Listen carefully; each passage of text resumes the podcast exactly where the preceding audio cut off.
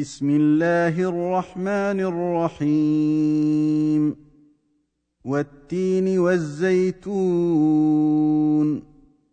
وطور سينين وهذا البلد الأمين لقد خلقنا الإنسان في أحسن تقويم